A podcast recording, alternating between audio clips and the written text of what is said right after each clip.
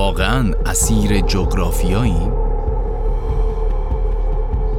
این عنوان یادداشتی است به قلم دنیل ایمروار که در نوامبر 2022 در سایت گاردین منتشر شده و ترجمان آن را در فروردین 1402 با ترجمه محمد ابراهیم باسط منتشر کرده است.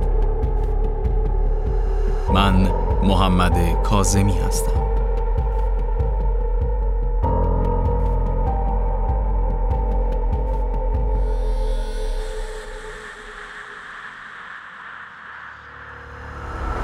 جنگ روسیه در اوکراین با شگفتی های بسیاری همراه بوده است. ولی بزرگترین آنها این بود که اصلا اتفاق افتاد. سال گذشته روسیه در صلح و درگیر یک اقتصاد پیچیده جهانی بود. آیا واقعا روابط تجاری را کنار خواهد گذاشت و تهدید به جنگ هسته‌ای خواهد کرد فقط برای گسترش قلمرویی که به قدر کافی گسترده است؟ به رغم هشدارهای فراوان از جمله از سوی خود ولادیمیر پوتین باز هم این تهاجم شوکه کننده بود. اما برای تیم مارشال روزنامه نگار این اتفاق شوکه کننده نبود. مارشال در نخستین صفحه کتاب موفقش در سال 2015 با عنوان زندانیان جغرافیا از خوانندگان خود می‌خواهد درباره توپوگرافی روسیه فکر کنند. حلقه ای از کوهها و یخ آن را احاطه کرده است. مرز روسیه و چین با رشته کوهی محافظت می شود و از ایران و ترکیه با کوههای قفقاز جدا شده است. بین روسیه و اروپای غربی رشته کوههای بالکان، کارپات و آلپ قرار دارند که دیوار دیگری را تشکیل می دهند یا تقریبا یک دیوار می سازند. در سمت شمال این کوهها مسیری مسطح دشت بزرگ اروپا قرار دارد که روسیه را از طریق اوکراین و لهستان به همسایگان غربی تماما مسلح خود متصل می کند. روی این دشت می توانید از پاریس تا مسکو را با دوچرخه طی کنید. همین مسیر را می شود با تانک هم رفت. مارشال اشاره می کند که چگونه این ضعف در استحکامات طبیعی روسیه بارها این سرزمین را در معرض حمله قرار داده است. او در پایان می گوید پوتین چاره ای ندارد حداقل باید تلاش خود را برای تحت کنترل گرفتن سرزمین های هموار غربی بکند. وقتی پوتین دقیقا این کار را انجام داد و به اوکراینی حمله کرد که دیگر نمی توانست آن را با ابزارهای معتدل تر کنترل کند، مارشال با اکراه بدان سلام گفت از جنگ ابراز تأسف کرد و در این حال آن را تعجب آور ندانست. او پیشتر نوشته بود که رهبران را نقشه های جغرافیایی در زندان می کنند و انتخابها و فضایی کمتر از آنچه فکرش را بکنید برای مانور به آنها می دهند. برای خط فکری مارشال یک نام وجود دارد. ژئوپلیتیک. این اصطلاح اغلب با مسامحه به معنای روابط بین الملل به کار می رود. ولی در معنای دقیق تر به این دیدگاه اشاره دارد که جغرافیا یعنی کوهها، پلهای سرزمینی و سطح آبهای زیرزمینی امور جهان را مدیریت می کند. متخصصان ژئوپلیتیک می‌گویند اندیشه ها، قانون ها و فرهنگ ها جالبند. اما برای اینکه سیاست را واقعا بفهمید باید سخت به نقشه ها دقت کنید. و اگر این کار را بکنید آنگاه جهان خودش را مثل یک مسابقه مجموع صفر نشان خواهد داد که در آن هر همسایه یک رقیب بالقوه است و موفقیت وابسته به کنترل قلمرو است. مثل بازی رومیزی ریسک. ژئوپلیتیک با نگاه ای که به انگیزه های انسانی دارد شبیه مارکسیسم است و توپوگرافی در آن همان نقش مبارزه طبقاتی در مارکسیسم را دارد که موتور محرکه تاریخ به شمار می رود. ژئوپلیتیک شباهت دیگری هم به مارکسیسم دارد. زیرا افراد بسیاری در دهه 1990 و با پایان جنگ سرد مرگ آن را هم پیش بینی کردند. گسترش بازارها و فوران فناوری های جدید نوید می‌داد که جغرافیا منسوخ شود. وقتی دریاها مملو از کشتی های کانتینری است و اطلاعات از ماهواره ها پراکنده می شود، دیگر چه کسی به کنترل تنگه مالاکا یا بندر اودسا اهمیت می دهد. روزنامه نگاری به نام توماس فریدمن در سال 2005 اعلام کرد جهان مسطح است و این استعاره مناسبی برای جهانی شدن بود. کالاها، اندیشه ها و افراد به راحتی از مرزها عبور می کنند. ولی امروز جهان کمتر مسطح به نظر می رسد. وقتی زنجیره های تأمین گسسته می شود به تجارت جهانی متزلزل می شود، سطح کره زمین بیشتر ناهموار به نظر می رسد تا مسطح. خصومت با جهانی شدن که شخصیت هایی چون دونالد ترامپ و نایجل فراژ آن را رهبری می کردند، پیش از همهگیری کرونا رو به فزونی داشت و همهگیری هم آن را تقویت کرد. تعداد دیوارهای مرزی که در پایان جنگ سرد حدوداً ده تا بود، اکنون به 74 دیوار رسیده و رو به افزایش است و دهه گذشته نقطه اوج دیوارسازی بوده است. الیزابت والت متخصص علوم سیاسی نوشته است امید به جهانی شدن پس از جنگ سرد توهم بود و ما اکنون شاهد ظهور مجدد قلمروسازی در جهان هستیم. رهبران در مواجهه با محیطی که رو به خصومت می رود، استراتژی های قدیمی را از قفسه ها بیرون کشیدند. مشاور امنیت ملی ایالات متحده مکمستر در سال 2017 هشدار داده بود که ژئوپلیتیک پس از این تعطیلات در دوران به اصطلاح پسا جنگ سرد باز می گردد و با حس انتقام جویی باز می گردد. وقتی پوتین در توضیح حمله به اوکراین به واقعیت های ژئوپلیتیک ارجاع می دهد، می بینیم این دیدگاه به روشنی بر اندیشه روسی حاکم است. در جای دیگر با سست شدن ایمان به نظام بین المللی باز و تجارت محور، متخصصان نقشخانی به فهرست پرفروش ها راه میابند.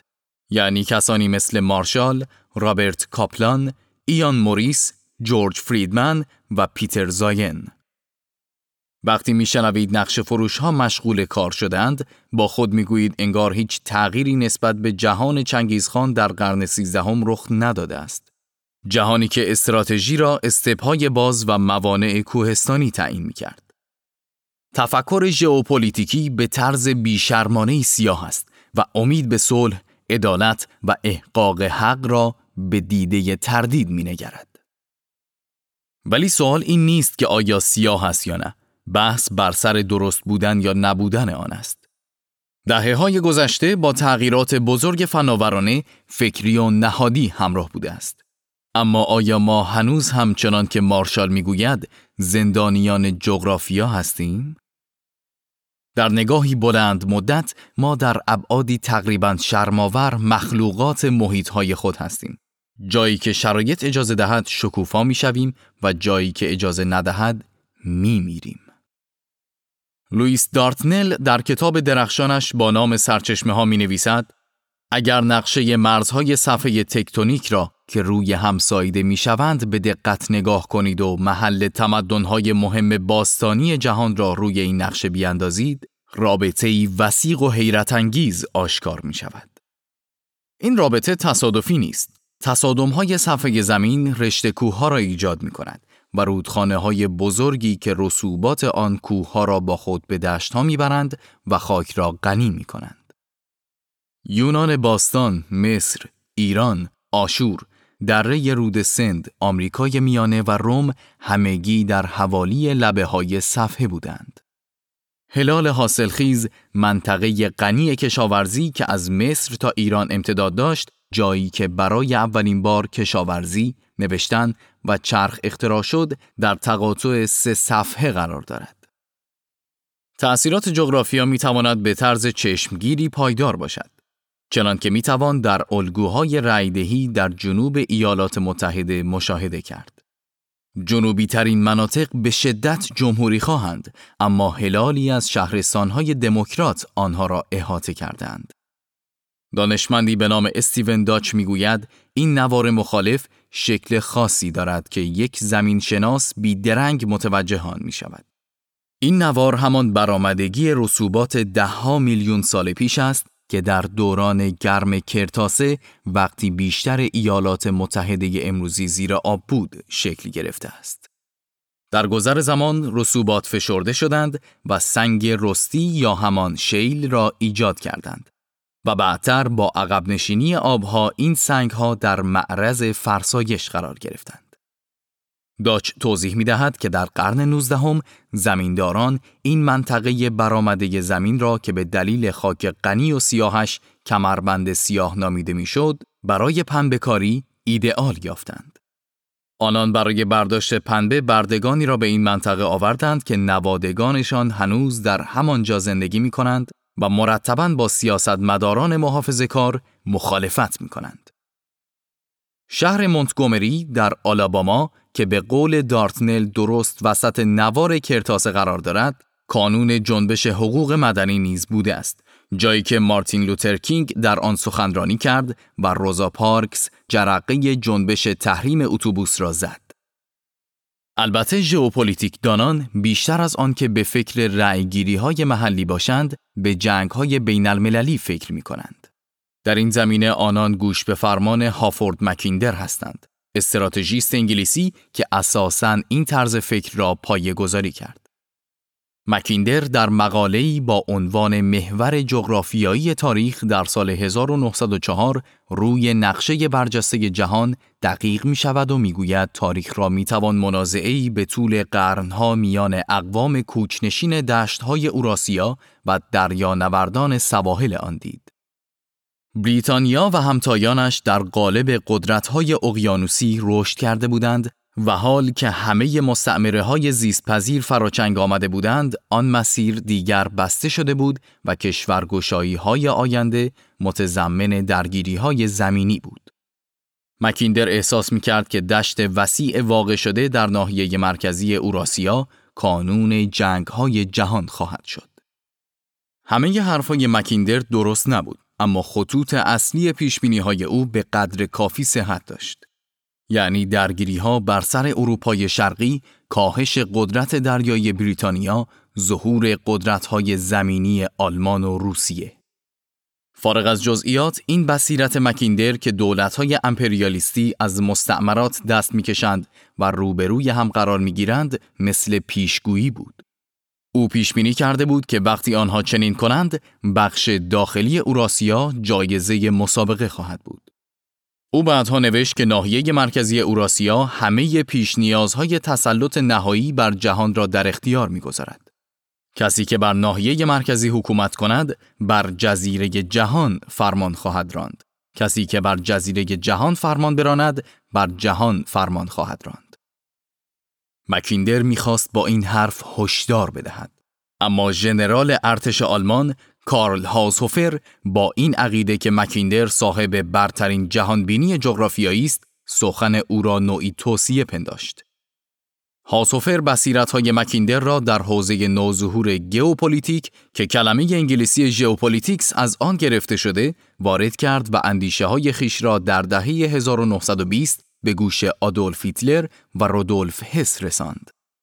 هیتلر از اینها نتیجه گرفت که مردم آلمان در یک ناحیه سرزمینی تحمل ناپذیر زندانیند و برای زنده ماندن باید قدرتی جهانی بشوند و برای این کار باید به شرق رو کنند به همان ناحیه مرکزی مورد نظر مکیندر.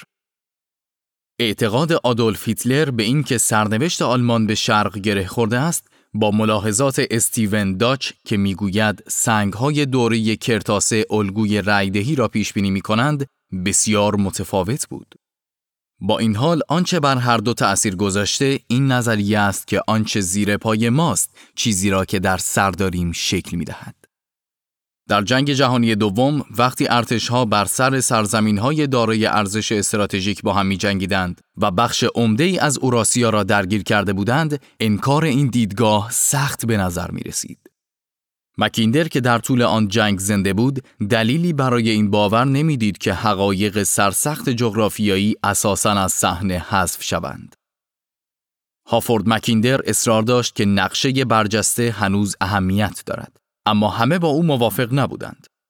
در سرتاسر سر قرن بیستم آرمانگرایان به دنبال راههایی بودند که بشود روابط بین الملل را به چیزی بجز آن مبارزه مشت زنی دائمی تبدیل کرد که جان مینارد کینز اقتصاددان بریتانیایی گفته بود. از نظر کینز و پیروانش تجارت می توانست این کار را انجام دهد. اگر کشورها بتوانند روی تجارت آزاد حساب کنند، دیگر مجبور نخواهند بود برای تأمین منابع خود سرزمینی دیگر را به تصرف درآورند. از نظر برخی دیگر از آرمانگرایان فناوری های جدید عصر آسمان کلید اصلی بود. آنان امید داشتند که با اتصال همه مکانها از طریق آسمان کشورها دیگر بر سر نقاط استراتژیک روی نقشه منازعه نکنند. ولی اینها صرفاً امیدهایی بودند که هنوز جامعه واقعیت برتن نکرده بودند. جنگ سرد که کره زمین را به بلوکهای اقتصادی و های نظامی تقسیم کرده بود، چشمان رهبران جهان را بر نقشه ها نگه داشت. کودکان نیز به لطف بازی رومیزی فرانسوی لاکونکت دوموند به معنای فتح جهان در سال 1957 که شرکت آمریکایی برادران پارکر آن را با نام ریسک در مقیاس کلان به فروش رساند، نقش خانی را بلد شدند. این بازی یک محیط قرن نوزدهمی با سوار نظام و توپخانه های قدیمی داشت. اما با توجه به اینکه ابرقدرت های روز هنوز مشغول فتح نقشه ها بودند، به طرز تأسفباری به دنیای واقعی هم مربوط بود. اندیشه ژئوپلیتیکی پس از اینکه به نازی ها ربط پیدا کرد، مسکوت ماند. اما آثار خود را در جنگ سرد بر جای گذاشت. جورج افکنان استراتژیست تأثیرگذار ایالات متحده معلفه ایدئولوژیک این درگیری را کم اهمیت جلوه داد. او اصرار داشت که مارکسیسم برگ انجیر است، استعاره از اینکه فقط ظاهر ماجر است. به زعم او آنچه واقعا رفتار شوروی را توضیح می‌داد، احساس ناامنی سنتی و غریزی روسها بود. احساسی که طی قرنها تلاش برای زندگی در دشتی وسیع در محاصره همسایگانی با اقوام کوچنشین خشن ایجاد شده بود. کنان برای این مشکل مکیندری راه حلی مکیندری هم پیشنهاد کرد. محدودسازی که هدفش ریشهکن ساختن کمونیست نبود بلکه به دنبال مهار آن بود. این کارزار در نهایت به مداخله ایالات متحده در کل جهان منجر شد. از جمله اعزام دو هفت دهم میلیون نفر نیروی نظامی برای مبارزه در جنگ ویتنام. از نظر بسیاری از کسانی که در ویتنام خدمت کردند، آن جنگ ناموفق یک باطلاق بود. زمینی که شما را در خود فرو می‌برد. تا پیش از فروپاشی دیوار برلین در 1989 به نظر نمی رسید که سلطه جغرافیا نهایتاً به پایان برسد. جنگ سرد جهان را از نظر اقتصادی دوپاره کرده بود و پایان یافتن آن باعث شد دیوارهای تجاری فرو بریزند. دهه 1990 شاهد اوجگیری جنون آمیز توافقنامه های تجاری و نهادسازی بود. اتحادیه اروپا، توافقنامه تجارت آزاد آمریکای شمالی یا همان نفتا، بازار مشترک کشورهای آمریکای جنوبی یا همان مرکوسور و در رأس همه سازمان تجارت جهانی. تعداد توافقنامه های تجاری منطقه‌ای بین سالهای 1988 تا 2008 بیش از چهار برابر شد و عمق بیشتری هم پیدا کرد که این مستلزم هماهنگی های کاملتر و دقیقتر هم بود. در این دوره تجارت سه برابر شد و سهم آن در تولید ناخالص داخلی جهانی از کمتر از یک ششم به بیش از یک چهارم رسید. هرچه کشورها بیشتر بتوانند منابع حیاتی خود را از طریق تجارت تأمین کنند، دلایل کمتری برای تصرف سرزمین های دیگر خواهند داشت. خوشبینهایی مثل توماس فریدمن باور داشتند کشورهایی که سخت در شبکه اقتصادی تنیده شده باشند از ترس از دست دادن دسترسی به آن شبکه فعال از شروع جنگ چشم پوشی می کنند. فریدمن در سال 1996 با خوشخیالی این را در قالب نظریه قوس زرین پیشگیری از درگیری بیان کرد و گفت هیچ دو کشوری که هر دو مکدونالد داشته باشند با یکدیگر وارد جنگ نمی شوند. او خیلی پرت نمی گفت. اگرچه شمار اندکی درگیری بین کشورهای صاحب مکدونالد وجود داشته، اما از بعد از جنگ سرد احتمال اینکه یک نفر در جنگ بین دولتها بمیرد به طرز چشمگیری کاهش یافته است. همزمان با اینکه تجارت داشت احتمال جنگ را کاهش می‌داد، فناوری های نظامی هم شکل آن را تغییر دادند. تنها چند ماه پس از سقوط دیوار برلین، صدام حسین حمله به کویت را آغاز کرد. این یک کار ژئوپلیتیکی قدیمی بود. عراق چهارمین ارتش بزرگ جهان را داشت و با تصرف کویت دو پنجم ذخایر نفت جهان را تحت کنترل می گرفت. علاوه بر این، نیروهای زمینی قدرتمند عراق را یک صحرای بزرگ و بدون راه محافظت می کرد که عبور از آن تقریبا غیر ممکن بود. مکیندر اگر بود از این استراتژی صدام تمجید می کرد. اما دهه 1990 دیگر عصر مکیندر نبود.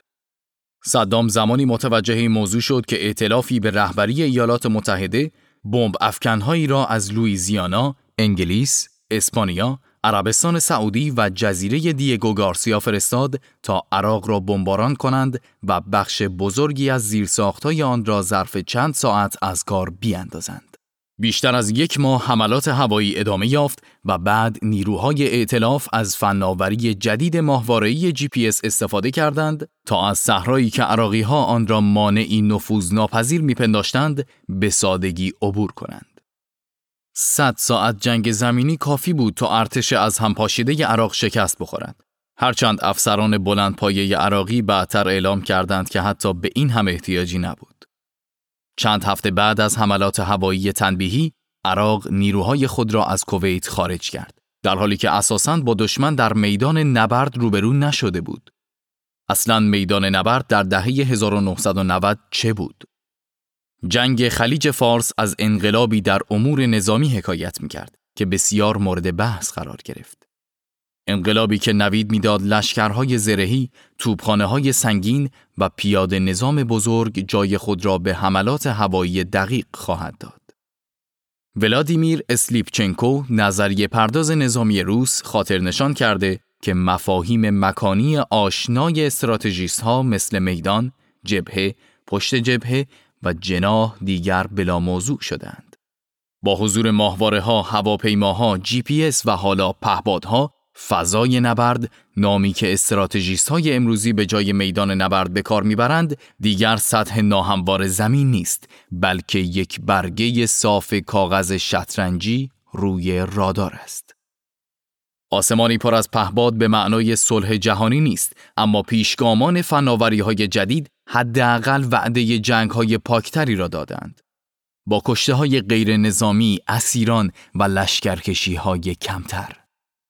این انقلاب در امور نظامی به کشورهای قدرتمند، عمدتا ایالات متحده و شرکایش امکان می دهد که به جای اینکه کل یک کشور را هدف قرار دهند، فقط به سراغ افراد یا شبکه ها بروند.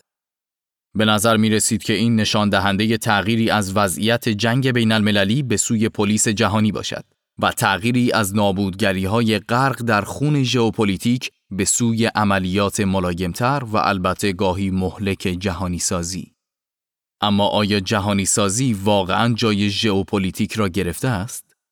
رابرت کاپلان متخصص ژئو استراتژی تصدیق می کند که در دهه 1990 به سبب حضور نیروی هوایی نقشه ها دو بعدی شدند. او می نویسد با این حال نقشه سه بعدی در کوهستان های افغانستان و در کوچه های خطرناک عراق دوباره زنده شد. تفاوت جنگ خلیج فارس در 1991 و جنگ عراق در 2003 تا 2011 در ساموز است. در هر دو جنگ ابرقدرت جهان ائتلافی را علیه عراق صدام حسین رهبری می کرد. ولی جنگ اول شاهد استفاده از نیروی هوایی برای رسیدن به یک پیروزی سریع بود در حالی که جنگ دوم در نگاه افراد ناآشنا مثل یک باطلاق آمریکا ساز دیگر به نظر می آمد. صادرات جهانی که از دهه 1990 به بعد به سرعت در حال رشد بود، در حدود سال 2008 از رشد باز ایستاد. امروز غیر جهانی شدن کاهش اساسی تجارت در آینده نزدیک محتمل است. و یک پارچگی اروپایی با برگزیت با شکست بزرگی مواجه شده است. و درست سر بزنگاه شاهد جنگی زمینی در اروپا نیز هستیم. در واقع این جنگی مکدونالدی است. این فست فود زنجیره‌ای صدها شعبه در روسیه و اوکراین داشت.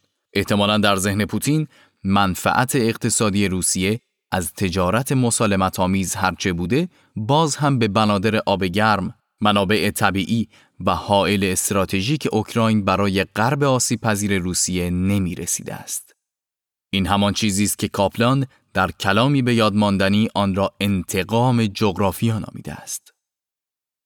با انتقام جغرافیا نظریه پردازان ژئوپلیتیک هم بازگشتند. کسانی که اغلب در ارتباط با شرکت استراتفور هستند که خودش را سازمان اطلاعات جهانی خصوصی معرفی می کند. این شرکت که مجله بارونز آن را CIA در سایه می نامد، از شکست های آرمانگرایی دوران پسا جنگ سرد تغذیه می کند. بسیاری از کتاب های پرفروش نقشه ها تاریخ را توضیح می دهند اخیر از محیط همین شرکت بیرون آمدند. رابرت کاپلان مدتی تحلیلگر ارشد ژئوپلیتیک آن بود. ایان موریس نویسنده کتاب جغرافیا سرنوشت است در همین سال جاری عضو هیئت نویسندگان آن بوده است و جورج فریدمن و پیتر زاین از نویسندگان حوزه ژئوپلیتیک به ترتیب مؤسس و معاون این شرکت بودند. تیم مارشال نویسنده بریتانیایی شبکه متفاوتی دارد. روی کتاب زندانیان جغرافیای او رئیس سابق MI6 پیشگفتار نوشته است. در سال 2014 به واسطه 5 میلیون ایمیل این شرکت که هکرها به ویکیلیکس ارسال کرده بودند، عموم مردم اطلاعاتی در مورد کار استراتفور به دست آوردند. معلوم شد که این شرکت خودش را به منبر رفتن راجع به نقشه کشی محدود نکرده است. وارد معرکه شده بود و به نظر می رسید که رابطه گرم با قدرت دارد. هکرها فاش کردند که استراتفور به نمایندگی از شرکتها در حال نظارت بر فعالیت کنشگران است و در یک مقطع پیشنهاد تحقیق درباره روزنامه نگاری به نام گلن گرینوالد را به بانک آمریکا داده است. از جمله مشترکان و مشتریان این شرکت اینها بودند. داو کمیکال، ریتیان، گلدمن ساکس، مریل لینچ، بکتل، کوکاکولا و تفنگداران دریایی ایالات متحده. احتمالا استراتفور که یک شرکت اطلاعاتی دیگر در سال 2020 آن را خریداری کرد، در دریای پهناور دستگاه امنیتی ایالات متحده حتی یک ماهی متوسط هم به حساب نمی آید. اما ایمیل های فاش شده اطلاعاتی در بر داشت که منبع مستقیم آنها نخست وزیر اسرائیل بنیامین نتانیاهو بود. در مورد برنامه هسته‌ای ایران، تمایل اسرائیل به ترور رهبر حزب الله و احساسات نخست وزیر اسرائیل درباره همتای خود در واشنگتن. بی‌بی نهایت از اوباما بدش می آید. این شرکت فروشنده اسرار بود اما در نهایت ارباب رجوهای استراتفور برای پیشبینی آینده وابسته به آن بودند. متخصصان ژئوپلیتیک هیچ وقت ابایی از پیشبینی کردن نداشتند. در واقع اخیرا آنان چنان پیشبینی های متعدد متضادی ارائه کردند که آدم به اعتماد آهنین ایشان به خودشان هم شک می کند. آیا آنطور که بنیانگذار استراتفورد جورج فریدمن می‌گوید ترکیه به نقطه محوری برای اروپا، آسیا و آفریقا تبدیل خواهد شد؟ یا آنطور که کاپلان می‌گوید هند به دولت محوری در جهان تبدیل می شود؟ به این بیافزایید ایران محوری ترین جغرافیا را در خاور میانه دارد تایوان محور دریایی آسیاست و کره شمالی محور حقیقی آسیای شرقی است. اگر متخصصان ژئوپلیتیک در گذشته خودشان را ثابت کرده بودند، راحتتر می‌شد این حرفها را جدی گرفت. لیکن ما هنوز منتظریم جنگ قریب الوقوع با ژاپن که جورج فریدمن در سال 1991 کتابی درباره آن نوشته بود اتفاق بیفتد. و در هر گونه ارزیابی از پیشبینی های کاپلان باید به خاطر داشته باشیم که او حامی جنگ عراق بود و از جمله عضو یک کمیته مخفی دفاع از جنگ در کاخ سفید بود. کاپلان به اشتباهات خودش اعتراف کرده است.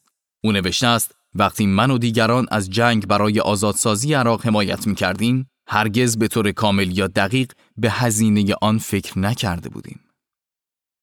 دهه ها طول خواهد کشید تا بفهمیم که آیا اکنون این مکیندرهای مدرن همه عوامل مرتبط را به طور کامل یا دقیق در نظر می گیرند یا نه. اما دیدگاه ایشان اکنون به اندازه کافی روشن است. یک جور محافظ کاری تمسخرآمیز که شک دارد دنیا هرگز چیز تازه‌ای به خود ببیند. از نظر مارشال قبایل بالکان دائما در بند سوء زنهای باستانی هستند. جمهوری دموکراتیک کنگو هنوز هم جایی پوشیده در تاریکی جنگ و یونانی ها و ترک ها از زمان جنگ تروآ به بعد در خصومتی دو جانبه باقی ماندهاند. کاپلان همه چیز را مثل هم می بیند. او می نویسد روسیه همیشه یک قدرت زمینی نامطمئن و پراکنده بوده و مردمش را در کل تاریخ از کوههای قفقاز ترساندند. او با نگاهی از سر تایید نظریه مورخی بازنشسته را نقل می کند که می‌گوید روسها در مواجهه با زمستانهای سرد تحمل بیشتری برای رنج کشیدن دارند. هارم دوبلی جغرافیدان دانشگاهی در نقد و بررسی کتاب انتقام جغرافیای کاپلان گاهی این کتاب را آزارنده می‌یابد و می‌نویسد که محققان انگشت حیرت خواهند گزید وقتی ببینند جبر باوری زیست محیطی خام که مدتها بود به زبالدان تاریخ پیوسته بود دوباره زنده شده است. کاپلان از آن دارد که اندیشه ژئوپلیتیکی مستلزم احیای متفکران کاملا ورافتاده مثل مکیندر است که آلوده به رابطه با امپریالیسم و نازیسم هستند. ولی کاپلان اصرار دارد که بهره برداری نادرست از اندیشه های مکیندر به معنای اشتباه بودن آنها نیست و بنابراین دوباره به روزهای نامطمئن می رسیم که از یک رشته کوه ترسیدند. از نظر متخصصان ژئوپلیتیک حتی رهبران قدرتمند نیز نمی توانند با نقشه در بیفتند. مارشال می نویسد پس از اعتراضات منجر به سرنگونی ویکتور یانوکوویچ رئیس جمهور روسیه پسند اوکراین در سال 2014 پوتین مجبور شد کریمه را تسخیر کند. البته مارشال تجاوز روسیه را محکوم می کند ولی لحن او شبیه لحن پوتین در توجیه این حمله است. پوتین در سال 2014 در مورد رقبای روسیه گفته بود آنان دائما در تلاشند که ما را به یک گوشه برانند. اگر فنر را تا انتها فشرده کنید به شدت رها خواهد شد. ممکن است این ایراد مطرح شود که اندیشه ها و نگرش های پوتین است که عامل جنگ طلبی روسیه شده است نه نقشه جغرافیایی او اما ژئوپلیتیک به چنین عواملی چندان اهمیت نمی دهد. مارشال در زمینه دیگری می نویسد تنها کاری که می شود انجام داد واکنش به واقعیت های طبیعت است. چنانکه زاین معاون سابق استراتفور می نویسد در کانون جهانبینی ژئوپلیتیک نوعی پذیرش محدودیت های ناشی از ماهیت تغییر ناپذیر جغرافیا وجود دارد. مارشال توضیح می دهد که اگر فقط چند خط مرزی را تغییر دهید می بینید نقشه ای که ایوان مخوف در سالهای 1530 تا 1584 میلادی با آن روبرو بود همان نقشه است که امروز ولادیمیر پوتین با آن سر و کار دارد. از آنجا که نه نقشه تغییر می کند و نه محاسبات پیرامون آن اقدام عاقلانه عمدتا مستلزم پذیرش واقعیات سازش ناپذیر است. مارشال با همین حالت تسلیم می نویسد در سینکیانگ دردسر بوده، هست و همیشه خواهد بود. جمله ای که می توان آن را شعار کل این جنبش دانست.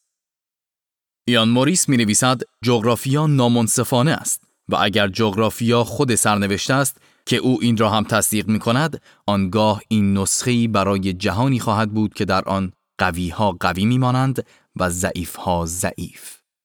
متخصصان ژئوپلیتیک در تبیین اینکه چرا تغییری رخ نمی‌دهد خوب عمل کردند. ولی از پس تبیین اینکه چرا تغییر رخ می‌دهد بر نیامدند. این شاید لاابالیگری چشمگیر متخصصان ژئوپلیتیک درباره تاریخ را توضیح دهد. آیا چنان که مارشال گفته است اتحاد آلمان به این دلیل اتفاق افتاد که دولت‌های ژرمن سرانجام از جنگیدن با هم خسته شدند آیا آنطور که فریدمن مؤسس استراتفور می‌گوید جنگ ویتنام و عراق صرفاً ماجراهایی فرعی در تاریخ ایالات متحده بودند که اهمیت چندانی نداشتند؟ آیا همانطور که زاین ادعا کرده برخلاف هر کس دیگری در اروپا انگلیسی ها هرگز لازم نبوده نگران ارتشی باشند که خسته می شود و با خیال راحت وارد می شود؟ یا آنطور که کاپلان اصرار دارد سرنوشت آمریکا رهبری کردن است؟ تبیین های تاریخی متخصصان ژئوپلیتیک جایی بین این دو قرار می گیرد. به طرز مطبوعی واهی و راهنمای ای که پیش از رسیدن اتوبوس بعدی داخل قلعه را با عجله به دانش آموزان نشان می دهد. توجه به این نکته مهم است که جغرافیدانان واقعی کسانی که نقشه ها و پژوهش های معتبر را تولید می کنند این گونه نمی نویسند. جغرافیدانان نیز مانند نظریه پردازان ژئوپلیتیک به قدرت مکان باور دارند ولی مدت هاست تأکید می کنند که مکانها به صورت تاریخی شکل می گیرند. قانون، فرهنگ و اقتصاد همانقدر در ایجاد یک موقعیت مکانی نقش دارند که صفحات تکتونیکی زمین و این موقعیت ها در گذر زمان تغییر می کنند. جغرافیدانان متذکر می شوند که حتی توپوگرافی نیز آنگونه که متخصصان ژئوپلیتیک تصور می کنند تغییر نیست. زاین که دوازده سال معاون استراتفور بوده است، مدت هاست تأکید می کند که قدرت بیش از حد ایالات متحده را می توان به جغرافیای بینقص آن نسبت داد. مهاجرانی که به نیو انگلند رسیدند با شرایط کشاورزی نامناسب مواجه شدند که در آن گندم یک نی محکم بود و خوشبختانه تشویق شدند به سراغ زمینهای بهتری در غرب بروند. با آن زمینهای کشاورزی وافر بود که زمان معامله واقعی رسید. یک سامانه رودخانه‌ای گسترده که امکان تجارت داخلی را با هزینه بی نهایت ناچیز فراهم می آورد. زاین می نویسد این ویژگی ها ایالات متحده را به قدرتمندترین کشور تاریخ تبدیل کرده و تا نسل ها چنین خواهد بود. آمریکایی ها نمی توانند این را به هم بزنند. اما این قبیل عامل ها ثابت نیستند. زمانی بوده که گندم در نیو انگلند کشت می شده به رغم اصرار زاین که در آنجا کشت گندم یک نی محکم بوده است. رویدادهای تاریخی بود که باعث کاهش تولید غلات در آنجا شد. ورود آفاتی مانند حشره گندمخوار که گمان می رود همراه با سربازان آلمانی در جنگ استقلال آمریکا وارد شده بودند و فرسودگی خاک به واسطه شیوه های نادرست کشاورزی. رودخانه های طبیعی که زاین اینقدر آنها را بزرگ می کند نیز متغیر بودند. برای اینکه بشود از آنها استفاده کرد باید از یک سامانه نهرهای مصنوعی پرهزینه استفاده می‌شد و بعد ظرف چند دهه فناوری های جدید جای آنها را می گرفت. امروزه بیشتر محموله های ارزشمند در ایالات متحده از طریق راه آهن، هوا و حتی خط لوله جابجا می شود، نه از طریق آب. ارزش بار کامیون ها 45 برابر قایق ها یا کشتی هاست.